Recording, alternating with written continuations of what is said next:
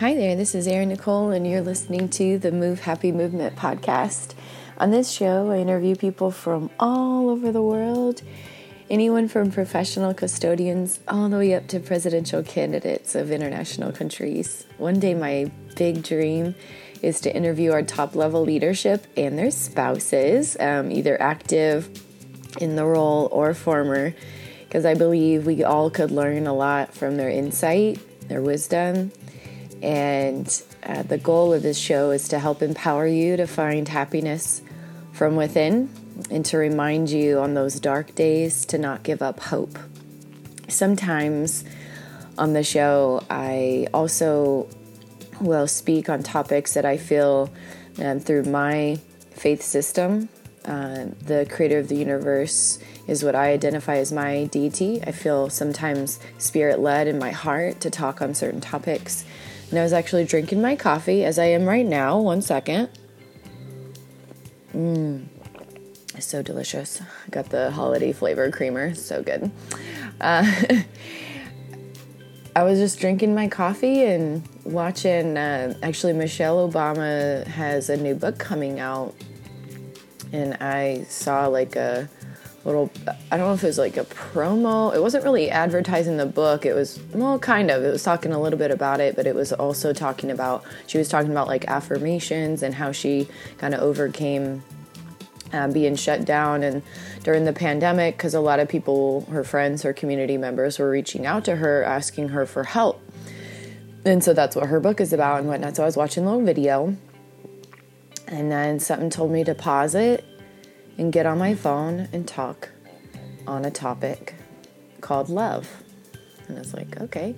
So uh, when I do these topics that are self directed uh, from the creator, don't pre plan them, don't have notes in advance, I don't do research. This is just from my heart to yours. So, my advice to you is take what you love, leave what you don't, and hopefully by the end, you have a couple of golden nuggets you can take action on in your life to help inspire and empower you to have a more joyful life and not give up hope. Okay, so first things first, what is love? We all define it differently. I do like the biblical term in I believe it's in First Corinthians, I think it's 4:13. Let me double check. Where it's talking about. If you're not familiar with it, it's love is joy, patience, peace, all kinds of things. Depending on which translation you're reading, it might sound a little bit different. But I'm going to open it up. And I spent a lot of time growing up in the church, and oh, be Second Corinthians. Um, I don't expect myself to have the Bible memorized because it's way too big for that. Um, and I don't expect you to have your faith system memorized either. Um, although, if you do, like, my hat's off to you. That's really cool. Uh, but the the neat thing about in my faith system, the Holy Spirit, is that verses come upon you when you absolutely need them. Um, I found that out a lot in 2020 when I got down on my knees and I was praying and crying because my businesses had gotten hacked into and my home was broken into. I didn't know what was going on. Everything was shut down. I was locked out of social media. Basically, everything that I had built up following this purpose that the Creator put on my heart, everything was just like, whoop, taken away in a moment. Um, and we get emotionally connected to things that we work on and work towards. And so I had to learn, which is an extremely high level in a variety of faith systems. It might be called something different where you detach yourself from that item or that rank or that role and just let it go and say let it be if it's if it's meant to be like that song right if it's meant to be let it be let it be so anyways um, I had to learn, and it's a constant thing. It's not just like a one time thing, but I had to learn to let it go. Let it go. So I'm looking in the back of my Bible because for some reason it's not coming to me right now.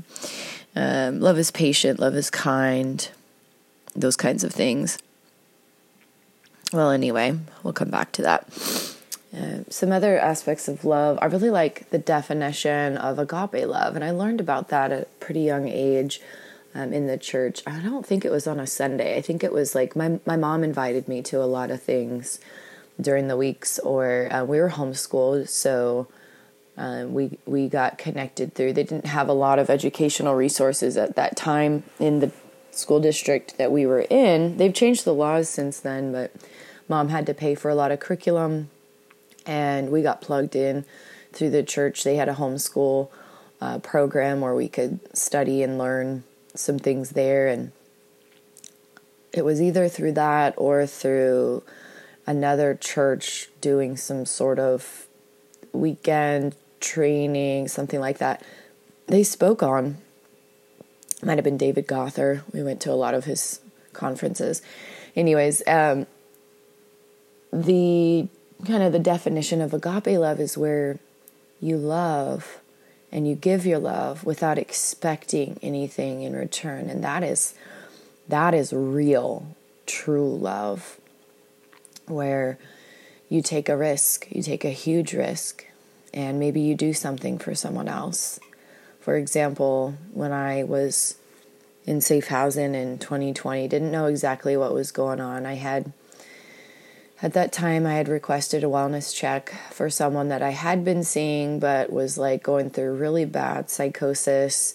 It was close to the anniversary of his son's either birthday or his death date. Um, his son had ended his life by suicide, and uh, he had started making plans to kill his mother. And so he needed he needed some love and support from professionals and maybe have some time in a hospital kind of situation.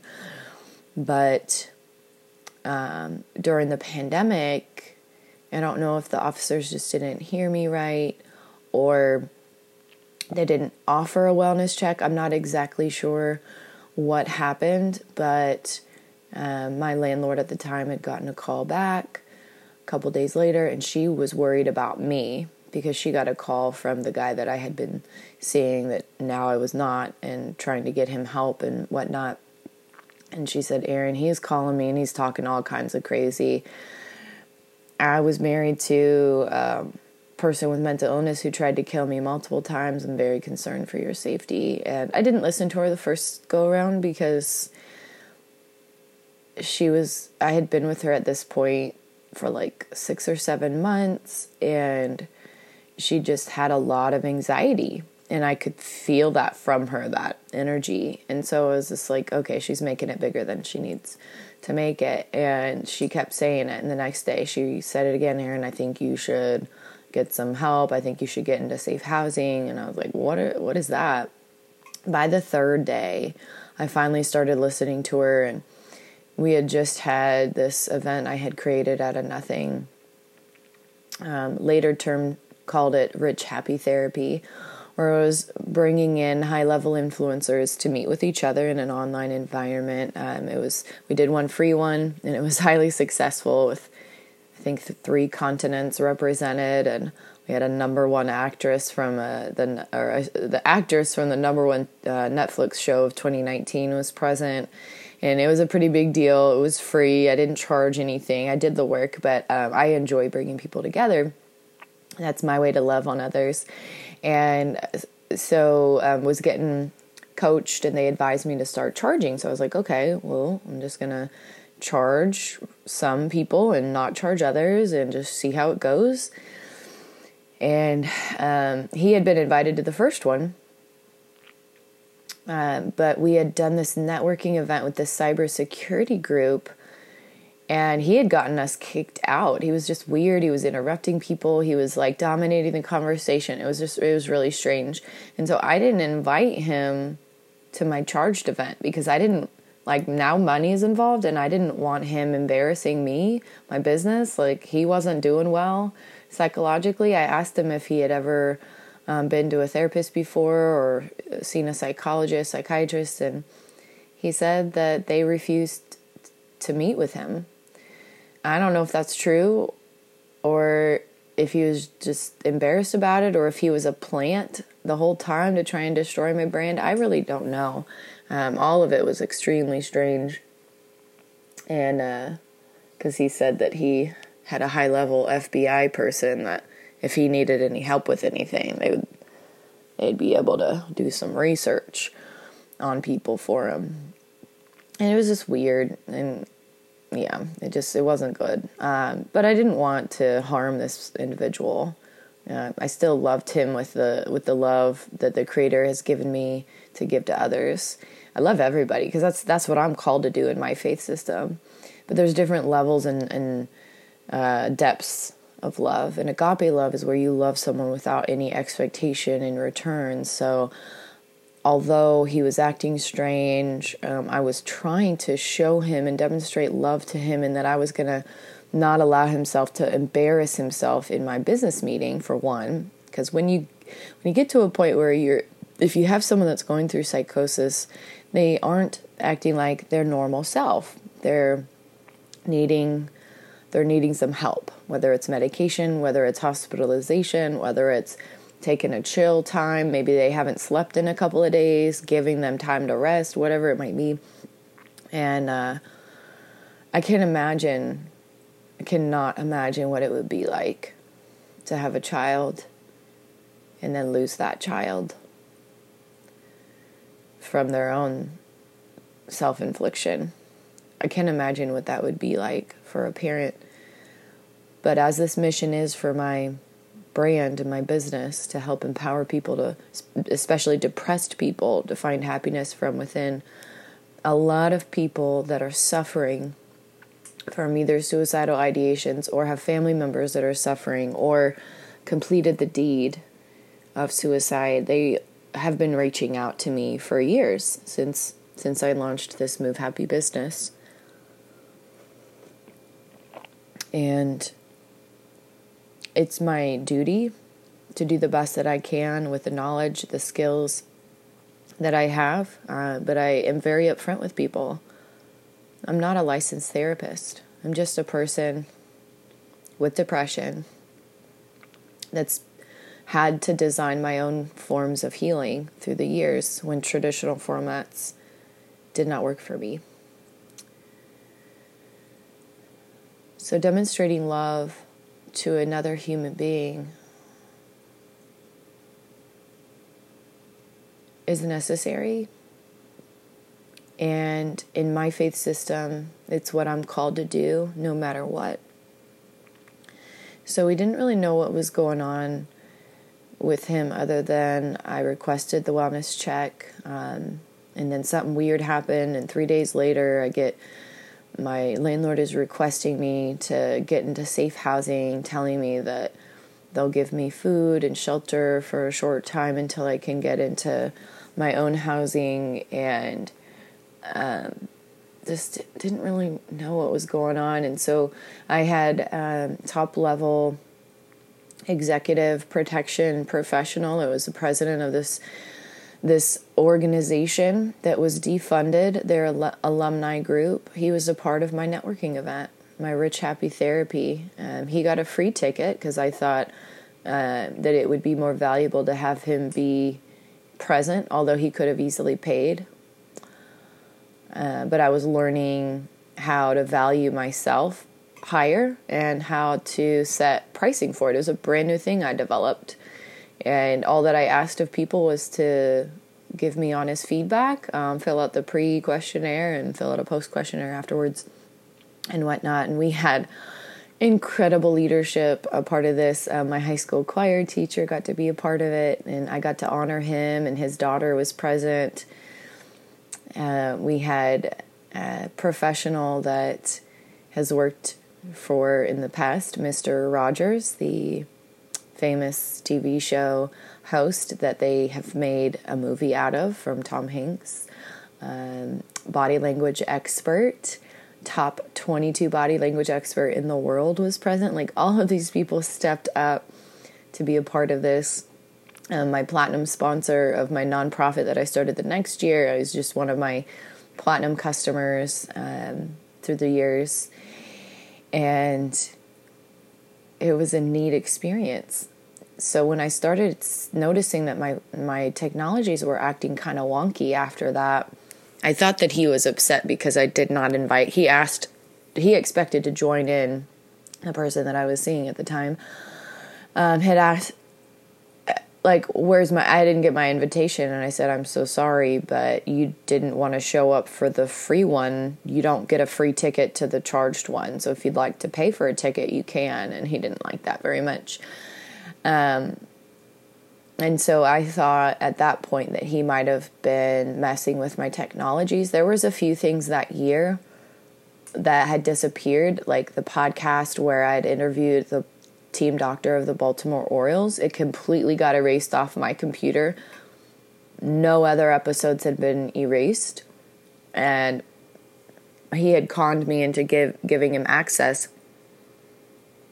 because he told me he had a, a website team that would help me get my podcast onto Podbean or onto uh, Spotify and simplify the process for me earlier in the year. He had conned me um, into giving him access, and I believe he got pissed off and committed some felonies um, within my technologies. And I let this this president know this organization that had been defunded because he had made a mention after the event. He liked it so much he wanted to meet me in person. And he said i'm going to be in town. Uh, would love to sit down and have lunch with you and um, whatnot if that's possible and i was like okay so i knew he was coming into town and i said uh, this is kind of embarrassing, but I, I think my, my ex is kind of messing with my technologies. Um, do you know someone that can help with that?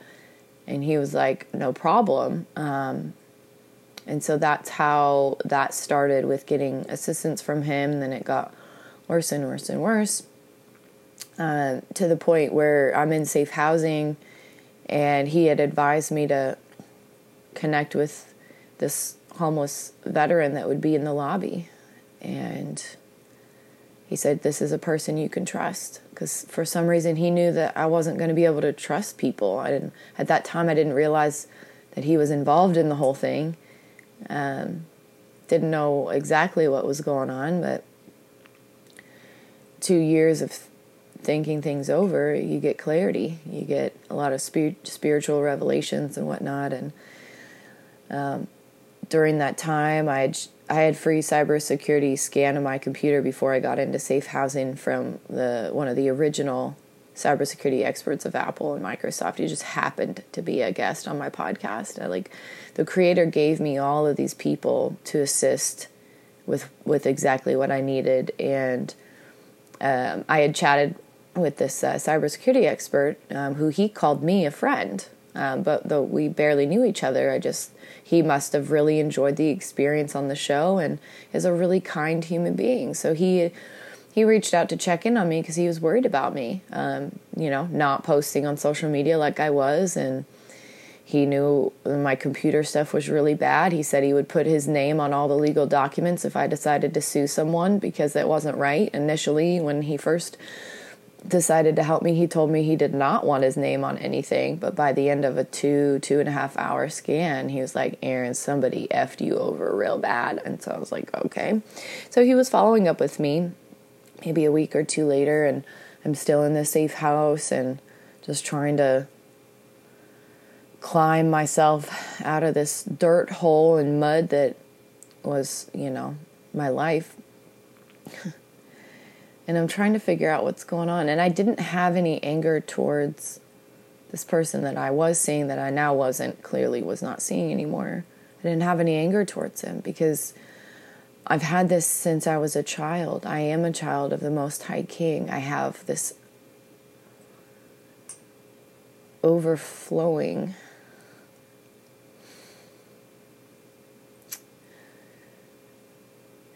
overflowing amount of love, and I would give my life. I would give my life for another person. Not that I'm wishing that on myself, but people were like, You should be so angry at him and blah, blah, blah. And I'm like, No. This man was in crisis. this man lost his son and was reminded of that around that, uh, time of the year. I had compassion.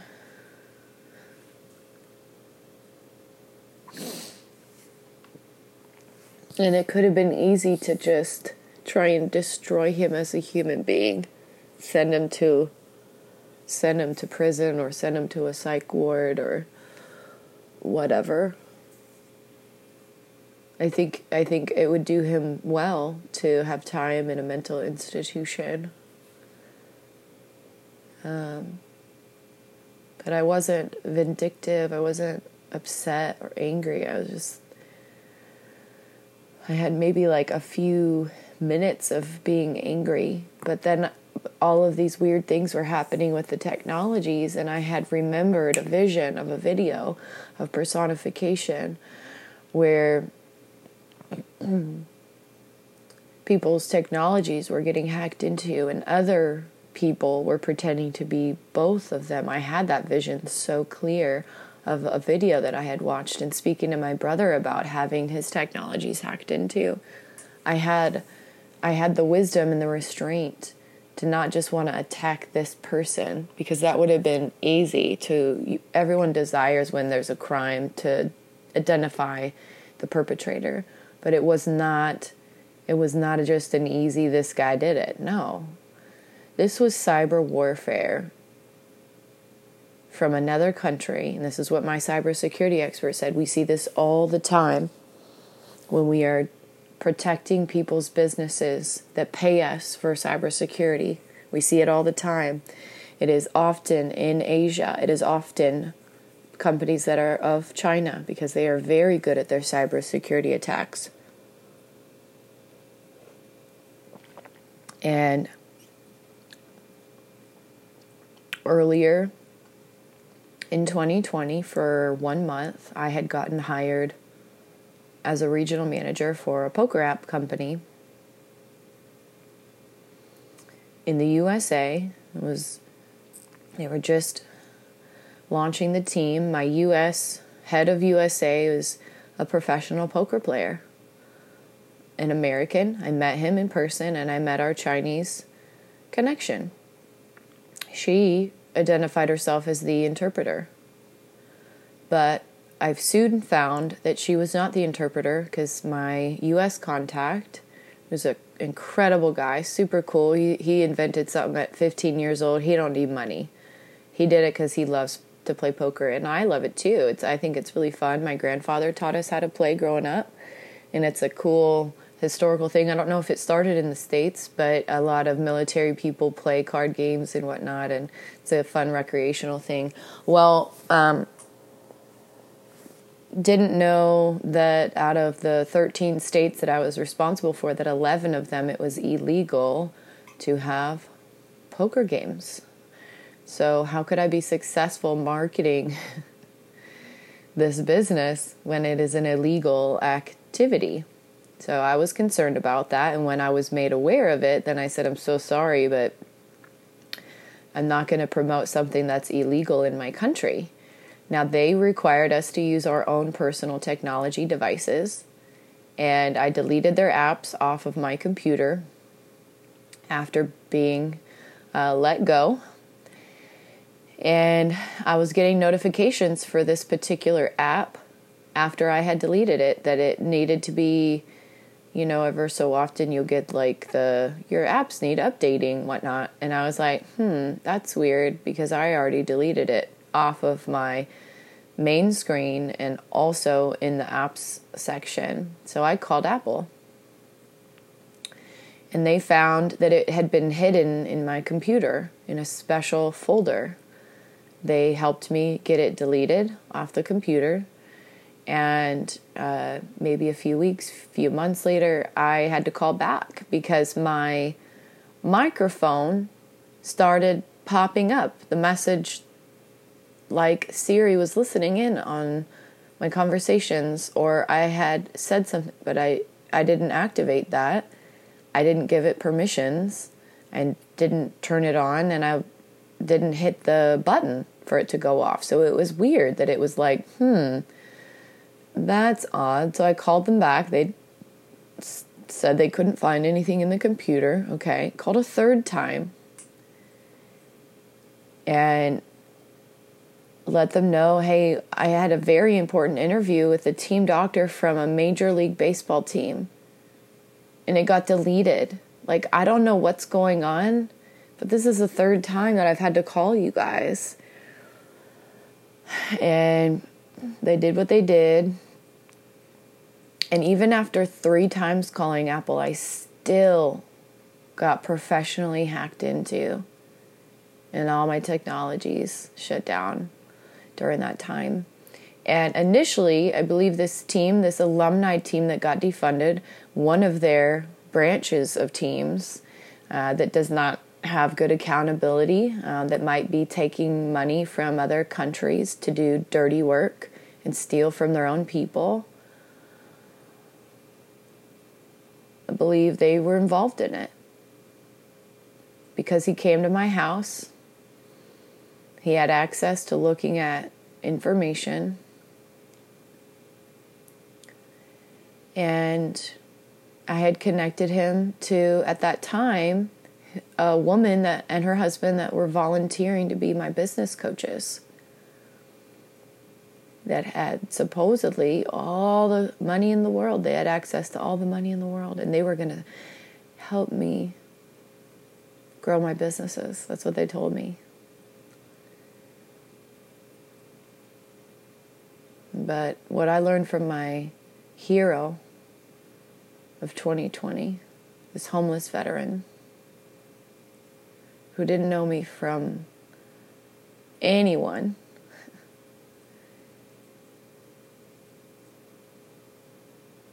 People that have access to money aren't always the best people to help you. He was a homeless veteran, and he was homeless not because he was helpless he was homeless because he had a big house and he gave it away to a family that were sleeping outside. They had, I believe, five kids. So, big old family, seven or eight people in their family. And he didn't see that it was right that this family was sleeping outside in our country when he fought wars for our country. And he had all this, this big old house because he wasn't associated his spiritual level was so high that he was detached from the home and it didn't bother him to give it away. So I met him after he had slept in the woods for three years and they that was his first housing again was in this this safe house situation in a motel. That's where I met him. And he decided we became friends. He saw my Bible one day and was like, "Hey, that's a good book." I'm like, "Yeah, I wish I read it more," you know. And we started a conversation. He started taking me to church. Started letting him know a little bit of what was going on, but a lot of it was confusing to me at the time because that's that's what that's what cyber warfare is. It's full of confusion. And he helped me to learn to let go and to trust in a stranger because we were aligned in faith. And he also sh- shared with me a bunch of other faiths that have similar tenets, uh, similar core values, and whatnot, which I thought was neat because I love learning about other cultures, other faiths, and how to bring unity because that is what love is is when you respect other people and you're kind and you don't expect it back in return but when you have people that are all full of respect and agape love in the same room, you could get a lot accomplished. You can get a lot accomplished. So, love is not an e- easy subject and something that I don't think I'm an expert at. I definitely have a lot of years to learn, but I do believe that the Creator designed me to lean in more towards the love side, uh, allowed me to experience extremely challenging circumstances from a young age and all through pretty much my whole life to test me like Job was tested to make sure that I still am choosing to love others, even when people hurt me, wrong me, disrespect me, steal from me, try to kill me, that I still choose love. And you can choose love as well. Love doesn't mean that you stay in an abusive relationship thinking that they're going to change their behavior. Love is loving them from a distance if you're in a violent relationship. Giving yourself love, respecting your own boundaries, and saying, if you change your behavior, have accountability, check in with your parole officer or whatever it is on a regular basis, get rid of the alcohol, get rid of the drugs, whatever whatever is causing them to act out of character. Um, if you desire to give a person another chance, and if not, love is saying, I love you so much, and I also love myself, and I'm going to walk away from this relationship because I can see that I'm loving you more than you're capable of loving me. Love is not putting your hands on someone violently and setting that boundary and being that example for kids, especially if there's kids involved in it. Because kids will learn from you and they'll repeat your pattern. You want them to repeat a pattern of finding an abuser or repeat a pattern of walking away when a relationship is not healthy. You get to decide.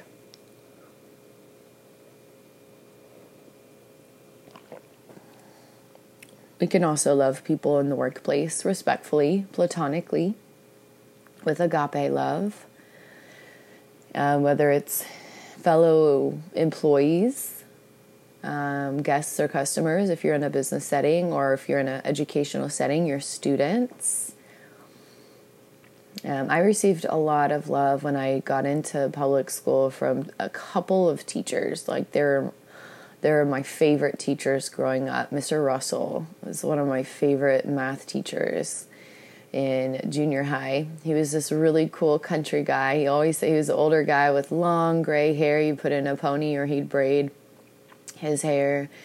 And uh, he had Miss Ellis was our student teacher, and she was in the ROTC program.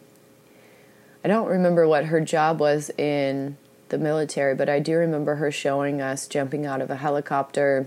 And I thought it was the neatest thing that she was learning to be a math teacher, but she was also like fighting crimes and whatnot, fighting wars, I should say. And uh, she said, I think they did a test where she had to climb up the rope. I don't know if she made it all the way up to the top, but I remember her telling you know us things, and and that's neat. That's like a great example, role model of fitness, and girls can do anything, you know, girl power and she had to leave. She wasn't able to finish her student teaching experience because she got called to war. So we're like, oh crap! Like this is real, real life. Um, but Mr. Russell was really great in helping us to learn about math and making math fun. Um, I met Frank Chimpaco in there. He was one of my classmates who was a really neat guy, and he taught me how to beatbox and how to make a drum beat on a pencil in the class because we had sometimes we had some downtime and whatnot and uh, we had a good old time in school.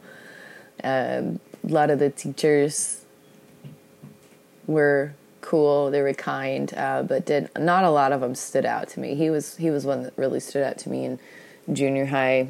Mr. Hoganson, our band teacher, he was this crazy funny guy. He was bald, and he always stuck a plunger on his head to get us to laugh, and uh, he did all kinds of things above and beyond. Um, I've I really appreciated how he taught us because he was a professional musician that toured around the world actually. Um, i remember him talking about being in japan with his band at one point when they had a really bad earthquake and all kinds of things. And he came back home and he was our teacher. His family i remember adopted a, a black child. And um, the reason why i knew that was because we had a girl ronderia which is crazy that I remember her name because all my all my yearbooks are with my husband. Uh, but uh, she had this condition called sickle cell anemia, I think is what it's called, where your blood, uh, like the RBCs, I, I believe it is. Um, they get shaped instead of like like a, a, circular shape, they get shaped like a C and they get caught and stuck in like the veins and stuff like that. And they don't allow they they cause like clogs and whatnot, and it can cause death. And it's a pretty common sickness of certain um, African American uh, DNA and I don't know if there's a cure for it now, but I remember her passing away and she was like 13 years old and we all had to go through the process of that. Um, I didn't know her really well, so I wasn't emotionally charged about it, but I remember the conversation because he stopped our whole band instruction and wanted to talk to us about the importance of it and understand the condition and whatnot because his sister, who they had adopted, had it and he spent many times in the hospital uh, where I believe she would get transfusions and whatnot. And he helped us to understand this medical condition. And that was important in my memory bank because we did a really good job in band. We were competing at like a level one, which is the top level, and he still made time to pause, take a break from the work talk about family and to talk about death and whatnot. And he was an incredible guy in the junior high.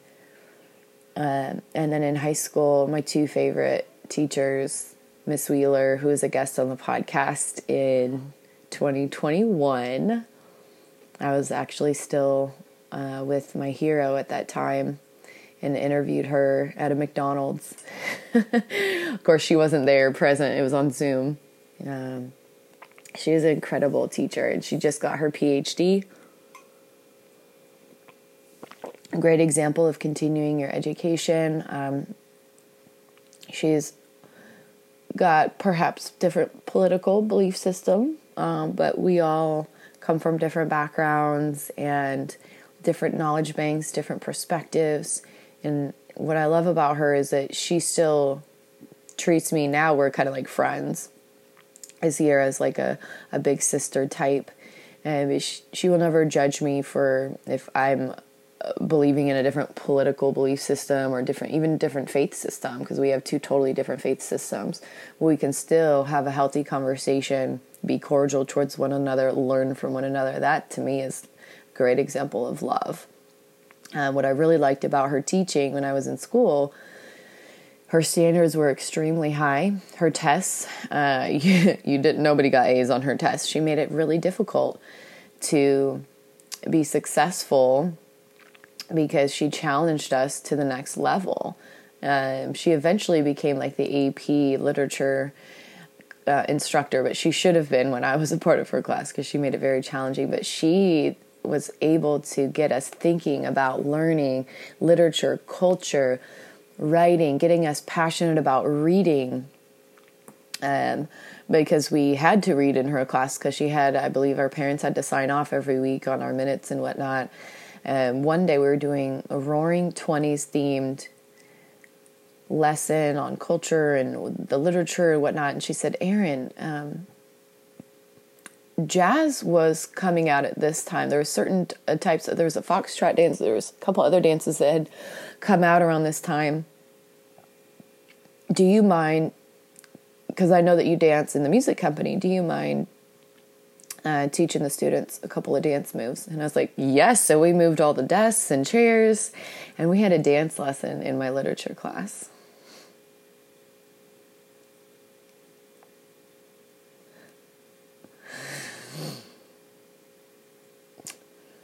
I'm such a girl right now.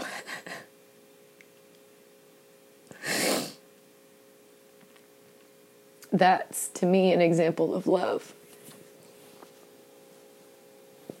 because she knew me. And she wanted she wanted to use my gifts to help make the class even better.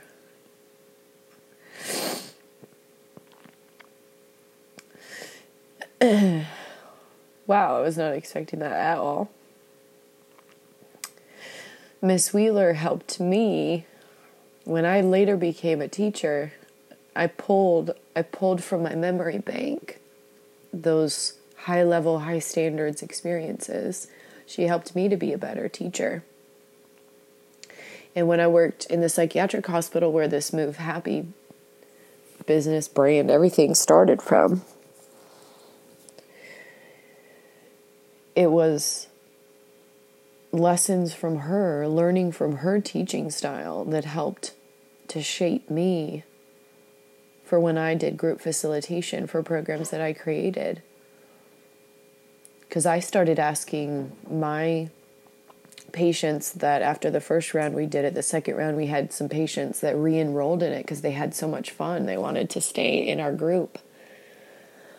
They liked the exercise, they liked the positive conversations because it made them feel happier and more joyful. So I started to raise the standards for those that were now alumni in the group because it, it wasn't their first rodeo. And so I would ask one in particular.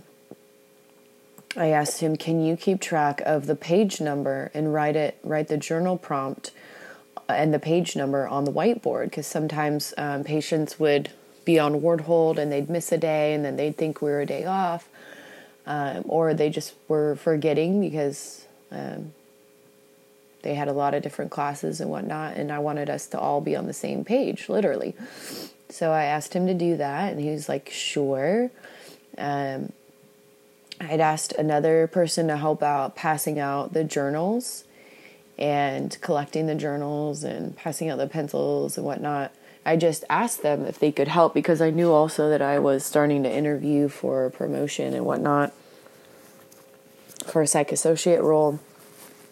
At that point, I had interviewed um, outside of the hospital at a prison, and I wasn't sure if I was going to be staying there because I needed to make more money than I was making. Um, and the patients started stepping up. Had I not had those experiences with Miss Wheeler in high school, raising the standards in the class and really challenging us professionally, even though it was a low income school district, and, and she could have easily been like all the other teachers and just done the bare minimum, she didn't. She chose to raise her standards within herself. And that's part of the reason why she got Teacher of the Year for the whole entire school district. We had at that time, I think, four high schools.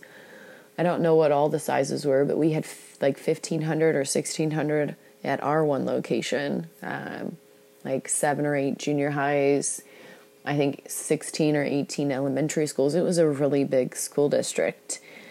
For her to get Teacher of the Year out of all of those schools um, was a big deal.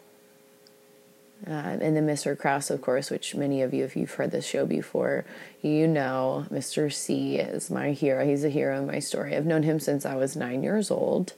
Um, that was the first time I met him in person at a 35 family yard sale, or I don't know what I think they called it a yard sale. It was in the parking lot of the high school. He made sure that uh, money would not be an excuse for us not being able to be a part of the music program and be able to travel um, and show us bits and pieces of the world to help us dream bigger about our life circumstances. And um, I was motivated because I wanted to buy a flute at that time. So I was motivated to sell my things at this garage sale and get my down payment to get a flute from the pawn shop. My parents um, wanted me to pay for it myself so that I could learn responsibility because they were learning how to parent better because my eldest brother was not afraid to ask for them to buy things all the time. And it was putting a lot of pressure on my dad. So, uh, Mr. Kraus, I remember, walked around, and uh, my middle brother bought a snare drum, and he showed us how to do a paradiddle on there and a double paradiddle. And I remember that. I was nine years old. That was a long time ago and through the years saw the groups dancing and touring around because at that time i was homeschooled till 11 um, and my oldest brother was a part of his music company group so mom wherever mom went i went with mom and we got to watch his performances all over in their tuxedos and whatnot and i loved to sing and perform I had been performing since I was five years old publicly for thousands of people.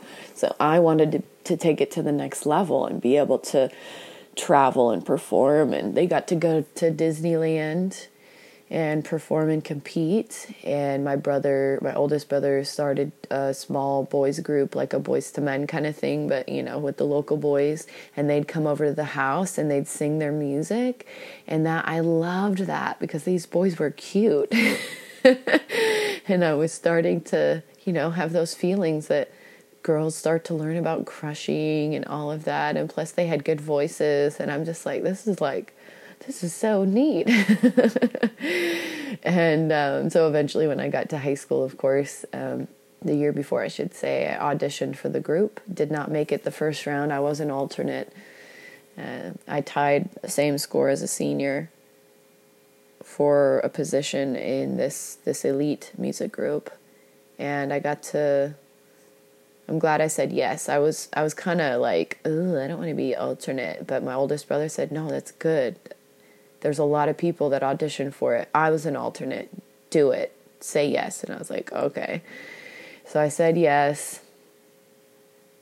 And I'm so glad that I did because I got to spend three years with this professional performing director who not only walked the talk, uh, but he took it to the next level, the next level, the next level. We were always being challenged uh, to be better performers, to be extremely good at fine tuning critical details of feedback.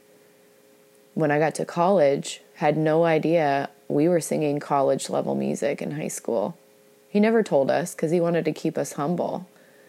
When we competed, most of our music was college level music that we would sing, and that's why we got first place because they were like, well, first of all, your standards are really high, and you were able to successfully perform this music. Um, and we got to tour around, and we were a paid music business that he started. He wasn't trying to do it as a business, but he didn't he didn't know how to shut that part of his mind off. Um, he had taken a time, like ten year break, where he got fed up with the educational uh, industry as it was, and he sold computers for 10 years and he did business and gave it up for 10 years. And then something told him to come back to it, and, and I got to be blessed and learn from him.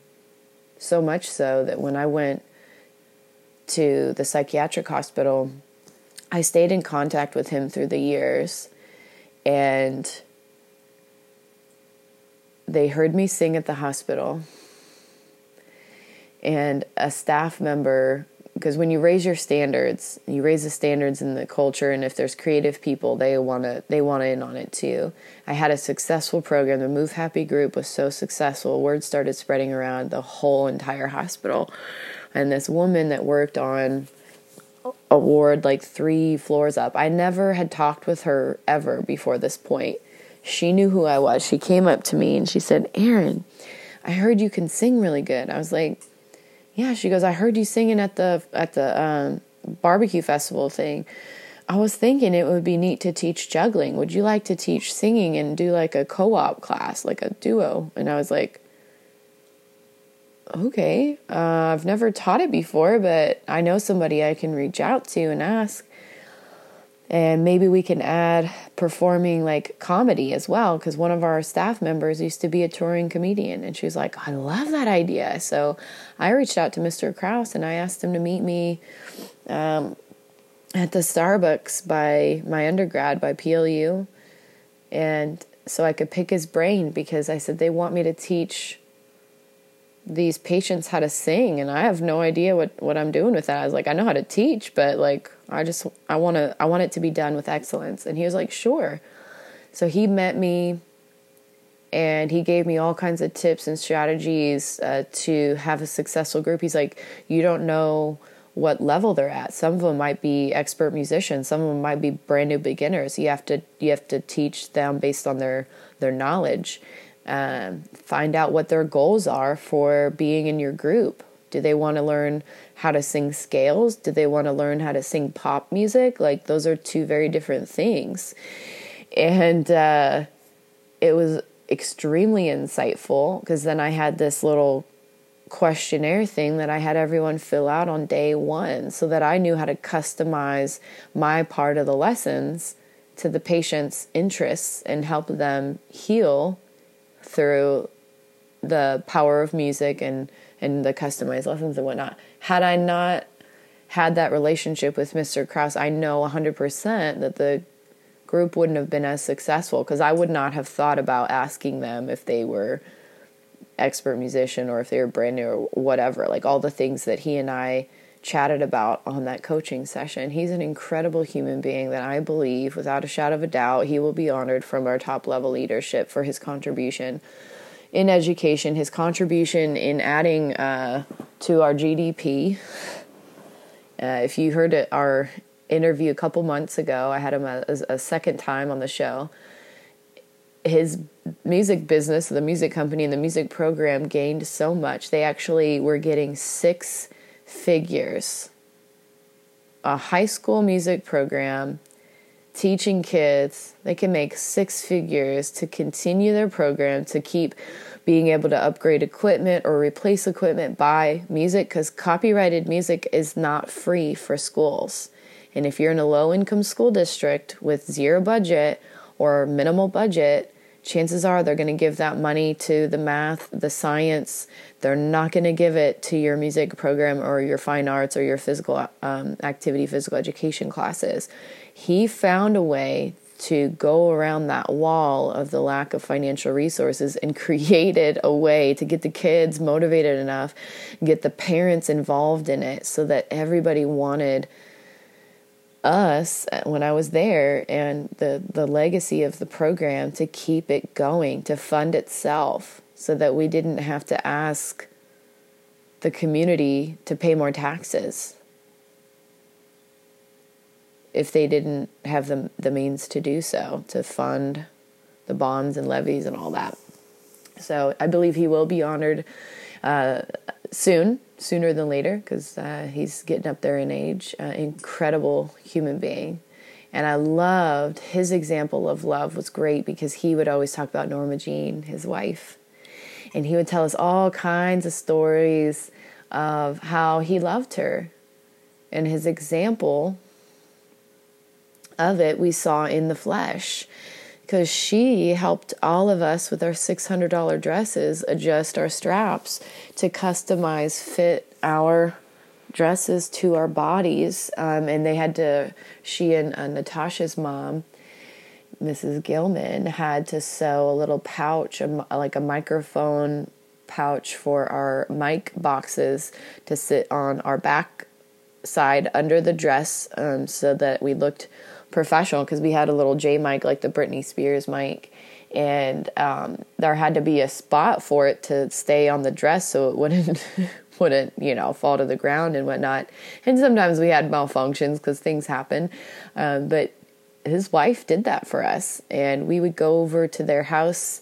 Um, sometimes and she'd always have fruit on the table and we'd have conversations about life and culture and um, he would always say just to protect himself from being you know falsely accused of anything like if you're getting your dress adjusted at norma jeans right? He was very particular about keeping things professional. When we we had an average of 40 performances a year and us women we never touched any of the equipment to load it into the vehicle. He made all of the men do it because he wanted to show them an example role model of chivalry and not that us women couldn't lift up these things, um, but it, he was kind of old fashioned, and I liked it.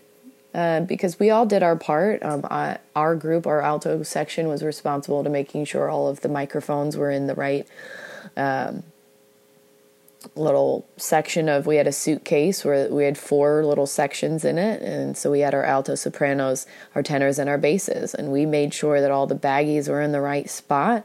All the the mic boxes were in that the particular spots. We all had our responsibilities. We stepped up to the plate. We had accountability. We had checks and balances, and it was fun. It was fun because we had a good leader being a part of it, and he's still a part of it. He's still a part of it because he got to be a part of this this new second therapy program that we build to the state of Washington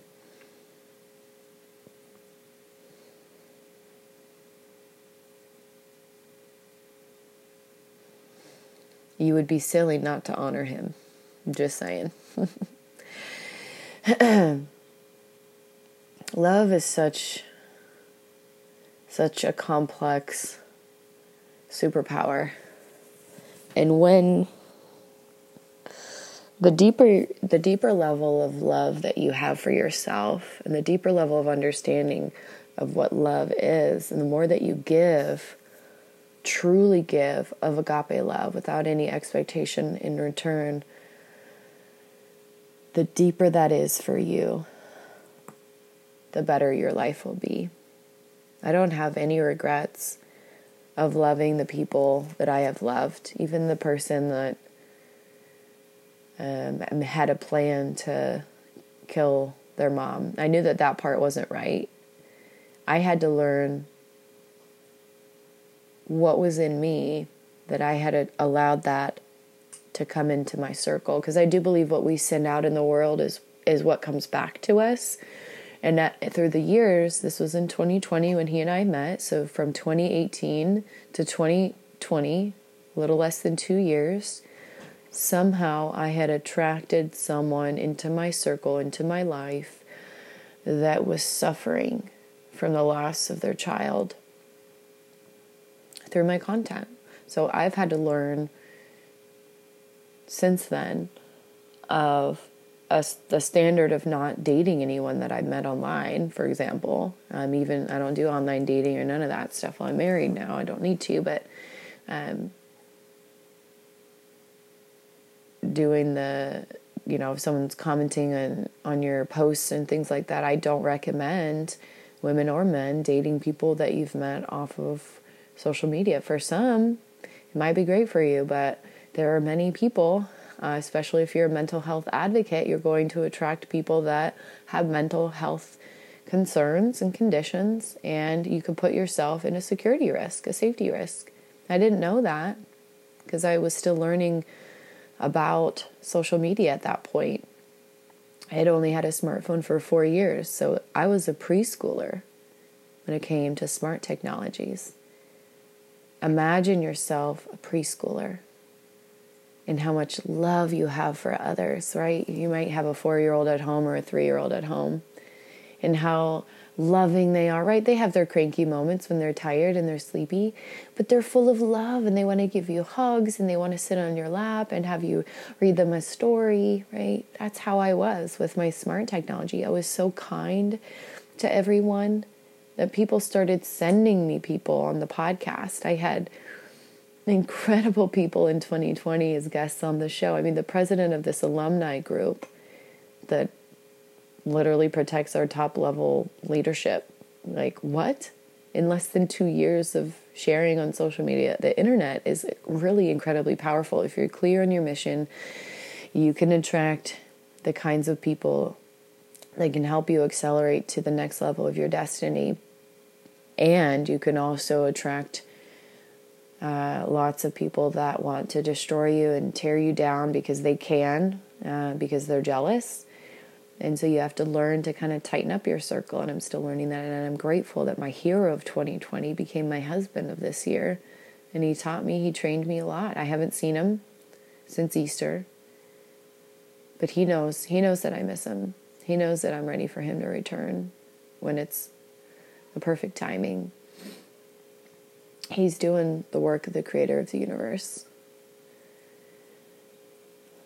And if anyone says anything otherwise, you can come talk to me about it to my face. And I'll tell you what's up. We've had to deal with so much cyber warfare as a family this year. People not doing things out of love. But it, it does say in the scriptures that if we are persecuted in the name of our faith system, to consider it pure joy because it creates a level of perseverance which makes us stronger. And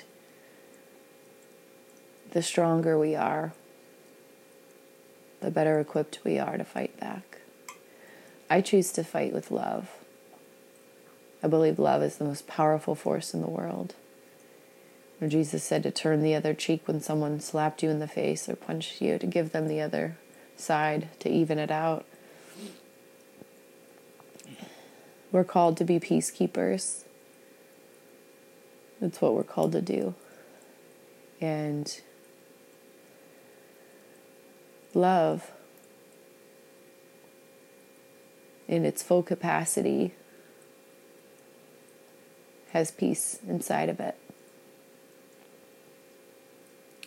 So I'm learning every day and reminding myself to have this peace, to have this patience, to be kind to others.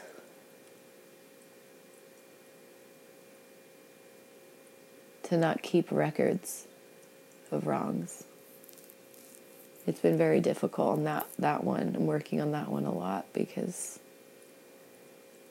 if there hasn't been a resolution and justice in a country where you're supposedly innocent until proven guilty, um, I've already had to fight off um, an attempted felony put on me from personification from cyber warfare when they hacked into a Republican's account, personified as them, conned me into believing that I was going to be a brand ambassador for a business making me believe that it was a part of my husband's group um, of friends. There was an actual government agency that was listed as one of the phone numbers. These these evil people from overseas that are working with this alumni group that's been defunded. We need more checks and balances. Because I would love to be able to promote all top level leaders. But in order for that to happen,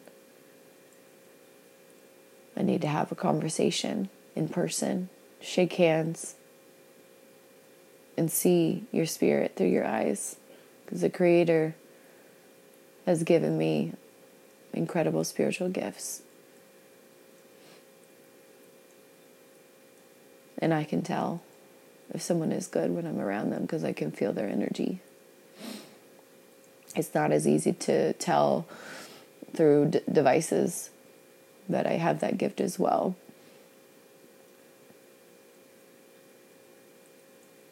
There's just too many technological advances where people can fake other people's voices, change what's said on videos from typing in in the captions and changing it. There's too many ways that uh, cyber experts are using their powers for evil instead of good. So I can't wait for the Judas in our circle to correct the wrong, get us connected as a family to the top level leadership, and he will apologize in front of all of our top level leaders.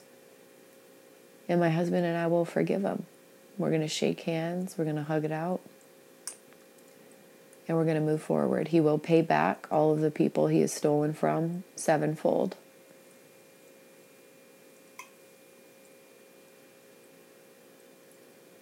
And my husband and I will forgive him.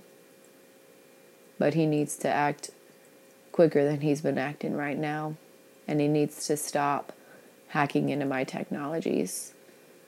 Otherwise, the deal's off the table. All right. Thank you so much for listening to the Move Happy Movement podcast in this episode on love. We hope you learned something today. We hope we added value to you. It would mean the world if you learned anything, if you loved any of it. You would write a couple sentences and post it on social media and tag uh, tag our Move Happy channel. I share the link so other people can hear it as well. Uh, we do have the listening room competition. Uh, if the creator desires for us to keep that moving forward, um, first level, we'll send out invitations for everyone that's helping us build out our brand on social media and taking action to spread more love in the world. Uh, 10,000 downloads. So we're not quite there, but we're about close to 40% of the way. Uh, somehow, it don't make no sense, but somehow we're in the top 10% ranked in the world across all categories. Again, don't understand it, don't make no sense to me, but there's a lot of ranking factors that go into being in the top 10% out of 2.4 million shows. And so we thank you for listening. We thank you for sharing and for helping us spread this mission, this, this uh, heart business with others. You can access our downloads from a computer at any time, 24 7. Just go to themovehappy.podbean.com.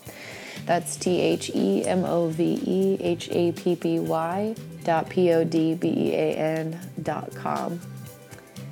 And 10,000 downloads will be our first level invite. It's like a private concert experience where you get to hear original music first to the market. And uh, I'm going to see if I can invite some of my fellow musician friends as well to join in.